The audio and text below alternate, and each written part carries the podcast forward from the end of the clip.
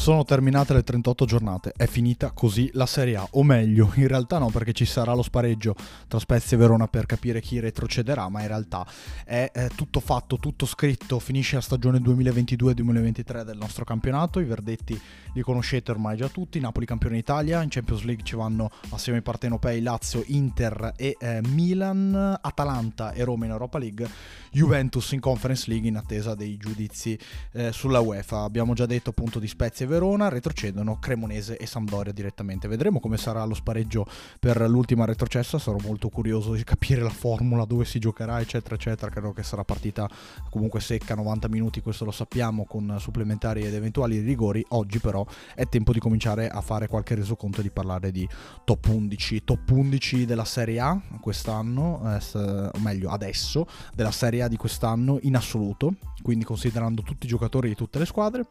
E poi vi porterò alla top 11 delle squadre dall'ottavo posto al ventesimo posto, quindi di quelle fuori dalla zona europea, quella molto più intrigante, stuzzicante per quanto mi riguarda, perché troviamo nomi poco chiacchierati, comunque nomi eh, poco celebrati nel corso della stagione che magari qualcuno ha amato al fantacalcio, ma che in realtà non è entrato nelle cronache, eh, diversi nomi non sono entrati nelle cronache calcistiche, e poi la, ser- la top 11 della, degli under 23 della Serie A 2022-2023. Oggi parliamo con la top 11 11 dei top.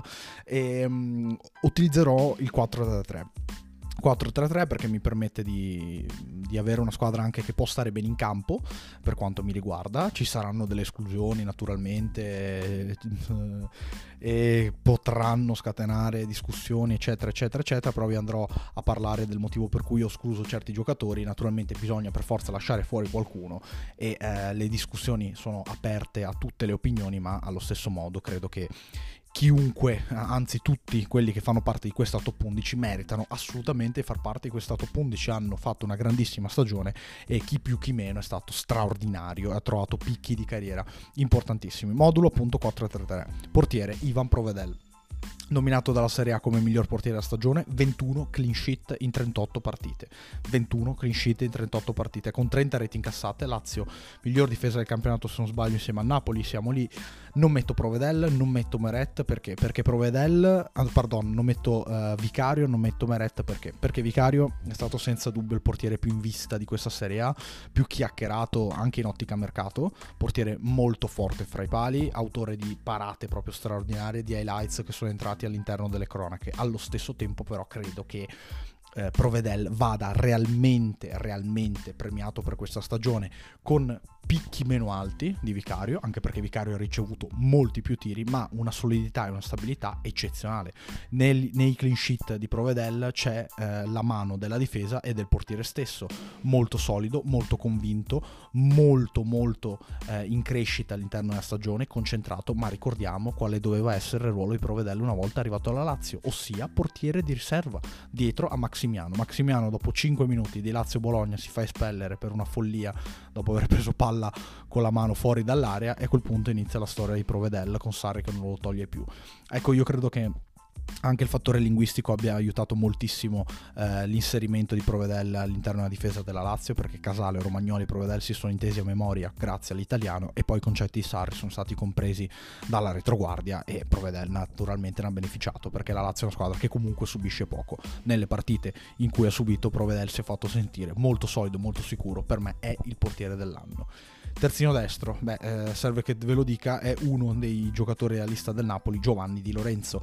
Eh, inutile nominarvi i dati della sua stagione, 36 presenze, 3 gol, 4 assist, eh, giocatore totale totale. Eh, di Lorenzo tocca il picco più alto della sua carriera, lo aveva già toccato secondo me, ne aveva già toccato uno significativo vincendo l'Europeo da titolare nel 2021, però Di Lorenzo da capitano del Napoli ha alzato la coppa dello scudetto al cielo dello stadio Diego Armando Maradona nella partita contro Sampdoria, nella festa scudetto del Napoli dopo una stagione eccezionale.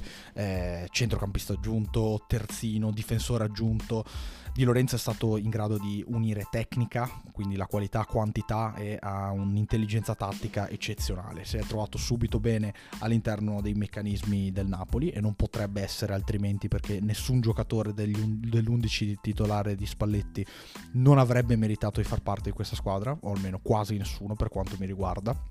E eh, di Lorenzo eh, completa così una storia a livello personale secondo me eccezionale, realmente realmente eccezionale, perché la carriera di Lorenzo recita Lucchese giovanili, Regina under 17 under 19, Cuneo, Reggio Calabria, che sarebbe sempre Regina naturalmente, Matera, Empoli e Napoli. Dalla Serie C, dalla Serie D, anzi se non erro, direttamente, direttamente al, allo scudetto e alla titolarità in nazionale. Questa è la carriera di questo splendido giocatore, Giovanni Di Lorenzo, campione d'Italia con Napoli, capitano del Napoli. Altro giocatore del Napoli, nominato come difensore dell'anno in, dalla parte della Lega in Serie A, è Kim Minjae Kim uh, per tutti, uh, l'erede di Koulibaly, il calciatore che ha fatto meglio di Koulibaly nonostante dovesse ereditare una maglia pesantissima di uno dei più grandi difensori non solo della Serie A ma del mondo. Ora si sono accese le sirene del Manchester United, del Paris Saint Germain, lo sappiamo bene ma Kim è stato eccezionale, eccezionale realmente perché acquistato per meno di 20 milioni dal Fenerbahce classe eh, 97 dopo una stagione al Fenerbahce, dopo una stagione in Europa 25 anni, Napoli lo prende, ne fa il titolare, questo è un altro colpo di Giuntoli, è uno dei tanti colpi dell'era Giuntoli che probabilmente si è conclusa con questa stagione Kim è, è stato impressionante per concentrazione, per intensità, per leadership davvero indescrivibile il rendimento di Kim, ma chi lo ha visto, Kim lo ha visto, ecco, sarà, sarà d'accordo con me. Altro difensore centrale di questa lista, meglio di questa top 11, è Danilo della Juve. Una sola ehm, partita saltata in questa serie A, 37 presenze, 3 gol, 3 assist. Senza dubbio eh, il giocatore più positivo della stagione della Juventus assieme ad un altro insostituibile di Allegri, sapevamo che fosse così, che sarebbe stato così e eh, lui non ci ha deluso, un giocatore che eh, ha proposto un percorso di crescita alla Juventus a cavallo dei 30 anni impressionante, nel senso che è arrivato per essere il sostituto di Cancelo ha un po' deluso le aspettative perché lui è un terzino eh, di eh, natura, è un terzino di estrazione ma allo stesso tempo è un calciatore eh, bra- poco brasiliano mano per quanto riguarda eh, l'estro dal punto di vista tecnico. È un calciatore invece molto quadrato, molto intelligente, eh, leader totale, esattamente come Kim della retroguardia della Juve e Danilo giocando da terzo di difesa ha trovato secondo me la sua tazza di tè, il suo posto ideale, sarà un punto fermo anche della Juve del futuro, credo di sì, è un giocatore ora totalmente affidabile, è un giocatore che in diversi contesti eh, ha deluso per certi versi, Real Madrid e Manchester City su tutte però intanto ha giocato a Real Madrid, ha giocato al Manchester City e un motivo ci sarà. Credo che non ci sia tanto da dire su Danilo, questi, ripeto, questi calciatori di, di, di questa top 11 eh, portano con sé pochi, pochi argomenti di discussione. Danilo eccezionale, secondo me merita più di altri e devo dire che la difesa secondo me porta pochi argomenti di discussione anche per quanto riguarda il terzino sinistro. Federico Di Marco, 33 presenze, 4 gol, 5 assist. Abbiamo negli occhi le grandi prestazioni in Champions League di Di Marco, abbiamo negli occhi le grandi prestazioni in Champions League anche di Acerbi, per quanto mi riguarda riguarda, che non ho deciso di inserire nella top 11 proprio perché messo a paragone con Kim e Danilo è stato leggermente inferiore nell'arco di tutte le 38 partite, o quantomeno insomma all'inizio ho trovato... Eh, delle difficoltà a livello di alternanza con De Vrij, poi si è stabilito come titolare, però l'Inter insomma ha perso tante partite e secondo me, ripeto, lui è stato eccezionale nelle partite secche in Champions League. Di Marco invece è stato continuo per tutto l'arco della stagione, ha fatto dimenticare eh, il mm, Perisic e soprattutto il fatto che Robin Gosens non è stato fino adesso all'Inter il giocatore che era all'Atalanta. La rotazione proposta da Inzaghi con Di Marco e Gosens garantisce una corsia di sinistra extra lusso per l'Inter, extra lusso, e Di Marco al secondo anno in nerazzurro si è stabilizzato su altissimi livelli. Deve essere lui titolare della nazionale italiana? Assolutamente sì, perché in questo momento l'Italia di Mancini non ha un terzino sinistro più forte di Di Marco. Di Marco ora fa il quinto, Di Marco un giocatore, è, è uno dei giocatori che fa veramente saltare il banco della rosa dell'Inter perché ha dribbling, perché ha iniziative, perché spesso riceve la palla smarcato e ha un gran piede per mettere la palla in area di rigore. Anche gol decisivi all'interno della sua stagione, su tutti per esempio quello in Coppa Italia contro la Juve, ma parlando di Serie A insomma non ha mai calato il rendimento e anzi ha fornito un rendimento da quinto extra lusso, quinto eh, in grado di incidere all'interno della stagione. Passiamo ai centrocampisti. Il primo, Stanislav Lobotka. C'è qualcosa da dire? No, perché i dati insomma non inquadrano del tutto quello che è stato Lobotka, cioè un giocatore irrinunciabile per Spalletti, un calciatore che al Celta Vigo eh, insomma veniva considerato un, un, ragazzo di medio livello dopo una carriera particolare tra Patria, Norcelland, eh, Spagna, Ajax Under 21 Lobotka non doveva essere questo nella concezione di tutti noi, non doveva essere questo, chiude la stagione con poco meno di 50 presenze e un, un rendimento eccezionale per palleggio, maturità, consapevolezza, capacità di far aumentare il ritmo alla squadra, di verticalizzare, di giocare in orizzontale. Lobotka è totale, Lobotka è totale e credo che questo sia il suo picco di carriera faccio fatica a pensare come eh, un giocatore così al di fuori della gestione Spalletti possa mantenere questi livelli. Ecco, la metto sotto questo punto di vista. Però intanto Lobotka ha questi livelli qui, ha uno scudetto in bacheca, eh, ha una stagione da protagonista in Serie A e ormai ha un ciclo importante con la maglia del Napoli. Davvero importante con la maglia del Napoli che insomma ha origine a, ad anni eh, prima rispetto a questo, ad anni prima rispetto allo scudetto, al terzo scudetto vinto col Napoli. Terzo centrocamp- secondo centrocampista centrocampista, pardon, Adrien Rabiot anche lui secondo me eh, difficile da, da, togliere da questa top 11 per i suoi 8 gol e 4 assist in 32 presenze con la Juve. Il giocatore che eh, abbiamo visto quest'anno è un, uh, un, progetto, un prospetto di campione potenzialmente perché Rabiot, eh, il Rabiot visto quest'anno può fare titolare in tante tante tante squadre di Europa. Ora andrà via perché il contratto gli scadrà e probabilmente, anzi sicuramente non rinnoverà con la Juventus. Rabiot insomma oltre ad essere eh, un centro, il, il marcatore se non sbaglio principale della rosa della Juve, eh, addirittura mi, mi, verrebbe da dire. È anche un calciatore insostituibile per Allegri, anche lui poco meno di 50 presenze con 11 gol e 6 assist. 11 gol e 6 assist eh, dopo stagioni deludenti, dopo due anni e mezzo buoni, veramente deludenti. Rabiot si è preso il centrocampo della Juve, si è preso la titolarità, si è preso la fiducia di Allegri e, ed è stato quello che abbiamo visto. Terzo centrocampista. Sarete curiosi, immagino, sarete curiosi. Il mio terzo centrocampista è Akan Cialanoglu. Perché? Perché Cialanoglu all'interno del centrocampo dell'Inter è il giocatore più forte di quest'anno. Cialanoglu è eh, stato incredibile secondo me non solo nel rendimento in sé ma nel cambiare ruolo a quasi 30 anni cioè Cialanoglu è un calciatore che va verso anzi ha già compiuto 29 anni cioè un calciatore così, con Brozovic che si fa male, mm, Inzaghi sapeva di poter contare su altri giocatori rispetto all'anno scorso, Mkhitaryan e Aslani, in quella posizione lì, in quella posizione di vertice basso. Non ve lo sto a dire, insomma, Cialanoglu si è stabilizzato su altissimi livelli e Cialanoglu a differenza di Barella per quanto mi riguarda, questa è una questione di gusto tecnico, è un giocatore che dà due livelli all'Inter, cioè è un calciatore di intensità e di tecnica, è un calciatore in grado di essere letale dalle palle inattive perché ha un piede eccezionale, è un calciatore che segna, che serve assist, intelligente anche senza palla, di carattere, eh, io lo vedo realmente, realmente più protagonista di Barella all'interno della stagione dell'Inter. Poi se andiamo ad analizzare il campionato di Cialanoglu, anche lui insomma probabilmente non ha reso come ha reso in Champions. Però se andiamo ad analizzare il campionato di Barella su tutti, mi viene da dirvi che, certo, Barella ha segnato 6 gol e ha servito 7 assist solo in Serie A. Mica male, direte voi. Però vi faccio notare che dal 2023, quindi dalla ripresa del campionato, Barella ha segnato contro Lecce nella gara vinta per 1-0 e ha segnato contro l'Atalanta nella gara vinta per 3-2. Cioè per il resto Barella 0. Cioè Barella si è concentrato a segnare contro Cremonese gol e assist, assist col Torino, gol contro l'Udinese partita persa, assist contro la Roma partita persa, gol e assist contro l'Atalanta, gol e assist contro la Fiorentina, in una partita che è finita comunque 3-4, gol contro la Sampdoria, assist contro il Bologna e stop. Cioè da quel momento in poi Barella ha fatto poco, cioè, ha fatto realmente poco, cioè gol a Lecce e gol all'Atalanta, cioè eh, l'ultimo assist l'ho servito a novembre eh, nella penultima partita prima della sosta, ma è troppo poco, è troppo troppo poco per quanto mi riguarda, cioè si è concentrato tutto in troppo poco tempo e secondo me ha vissuto comunque un periodo fino a marzo di leggero appannamento tra gennaio e febbraio, quindi secondo me Cialanoglu ha mantenuto un 80-90% di livello per tutta la stagione. Magari Barella ha toccato un 95%, però è stato più sul 70% per quanto mi riguarda, su 65-70%.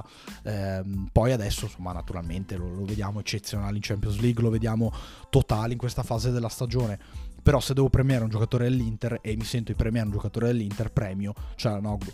Qui però sorge una nuova discussione. Perché premiare un giocatore dell'Inter e perché non premiare un giocatore della Lazio tra Luis Alberto e eh, Milinkovic Savic? Avete ragione.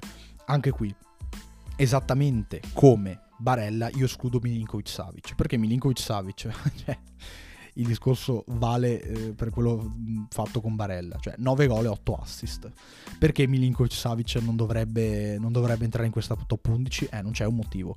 La mia è una sensazione, cioè io sono convinto che comunque Milinkovic Savic, certo 9 gol però, 2 con lo Spezia, 2 con la Fiorentina inizio anno, 2 con la Cremonese adesso, insomma sono già 6 gol con due doppiette non lo so, cioè mh, anche lui totale mh, e realmente impattante nella prima parte di stagione, un pochettino più appannato successivamente, un pochettino più appannato successivamente. E quindi a questo punto io lo vedo, l'ho visto veramente più discontinuo, un po' come Barella, più discontinuo all'interno della stagione per quanto mi riguarda, detto che a differenza di Barella Milinkovic Savic non aveva le coppe.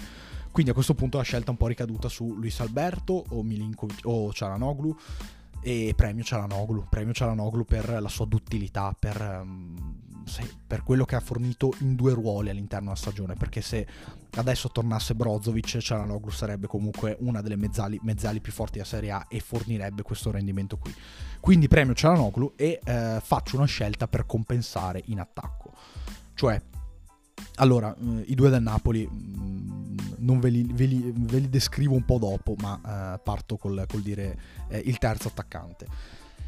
Non metto Lautaro Martinez. Non metto Lautaro Martinez qui perché? Per compensare. Cioè, io non volevo mettere tre giocatori dell'Inter, quindi eh, parliamo di, eh, di, Marco, Ciananoglu e Lautaro, e uno della Lazio solo Provedel. Cioè, secondo me sarebbe stato ingiusto.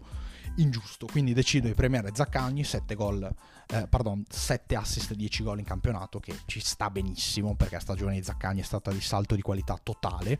Non premio Lautaro, ma eh, Lautaro ha anche un ruolo diverso. Cioè, mh, Lautaro è anche lui è, sta- è, un calciatore che salta all'occhio sempre perché ha una percentuale realizzativa impressionante, si è adattato benissimo a giocare con Geco anche quest'anno senza eh, di fatto per larghi tratti della stagione eh, Lukaku, perché l'Inter non ha avuto Lukaku a disposizione per larghi tratti della stagione, su Lautaro posso dirvi le migliori cose, posso dirvi le cose che sapete già, per compensazione io credo che sia giusto mettere Cialanoglu e Zaccagni, cioè fra, fra i due nella squadra dell'anno di quest'anno io vedo Cialanoglu come realmente giocatore rappresentativo dell'Inter che non solo a centrocampo ma totale.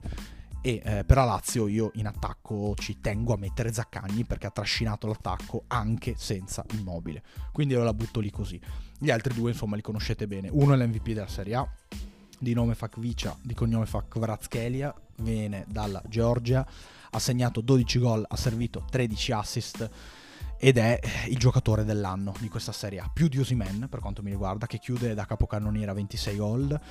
Perché più di Osimen? Perché eh, Kvaratskhelia ehm, ha raggiunto picchi che veramente non pensavamo potesse toccare, perché non l'avevamo mai visto probabilmente. Invece Osimen ha sorpreso naturalmente, però ha rispettato le sue aspettative da quando è arrivato in Italia. Cioè, Osimen, sono anni che ci si aspettava un'esplosione di questo tipo, un rendimento di questo tipo. Non necessariamente in un Napoli da scudetto, però, insomma, se non era quest'anno poteva essere l'anno scorso, frenato spesso da diversi infortuni anche quest'anno, con qualche infortunio in meno, con qualche partita in più, magari arrivava a 30 gol.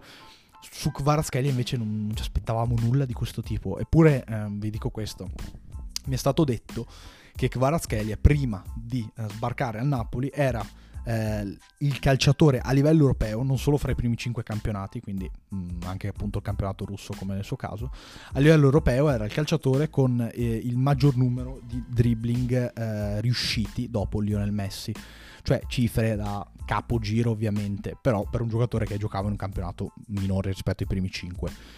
Ecco, Kvaratskhelia è stato sì, è stato letale, insomma, lo avete visto, lo avete visto. Kvicia Kvaratskhelia è questo è il giocatore più importante per quanto mi riguarda della Serie di quest'anno, è il calciatore che, che, ci piace di più perché ha dribbling, perché ha intensità, perché ha carattere, perché è la reincarnazione di George Best con, questa, con, queste, con queste, basette qui, con questo look un po' anni 70, con questi polsini, con questo eh, passo ciondolante, un po' legnoso.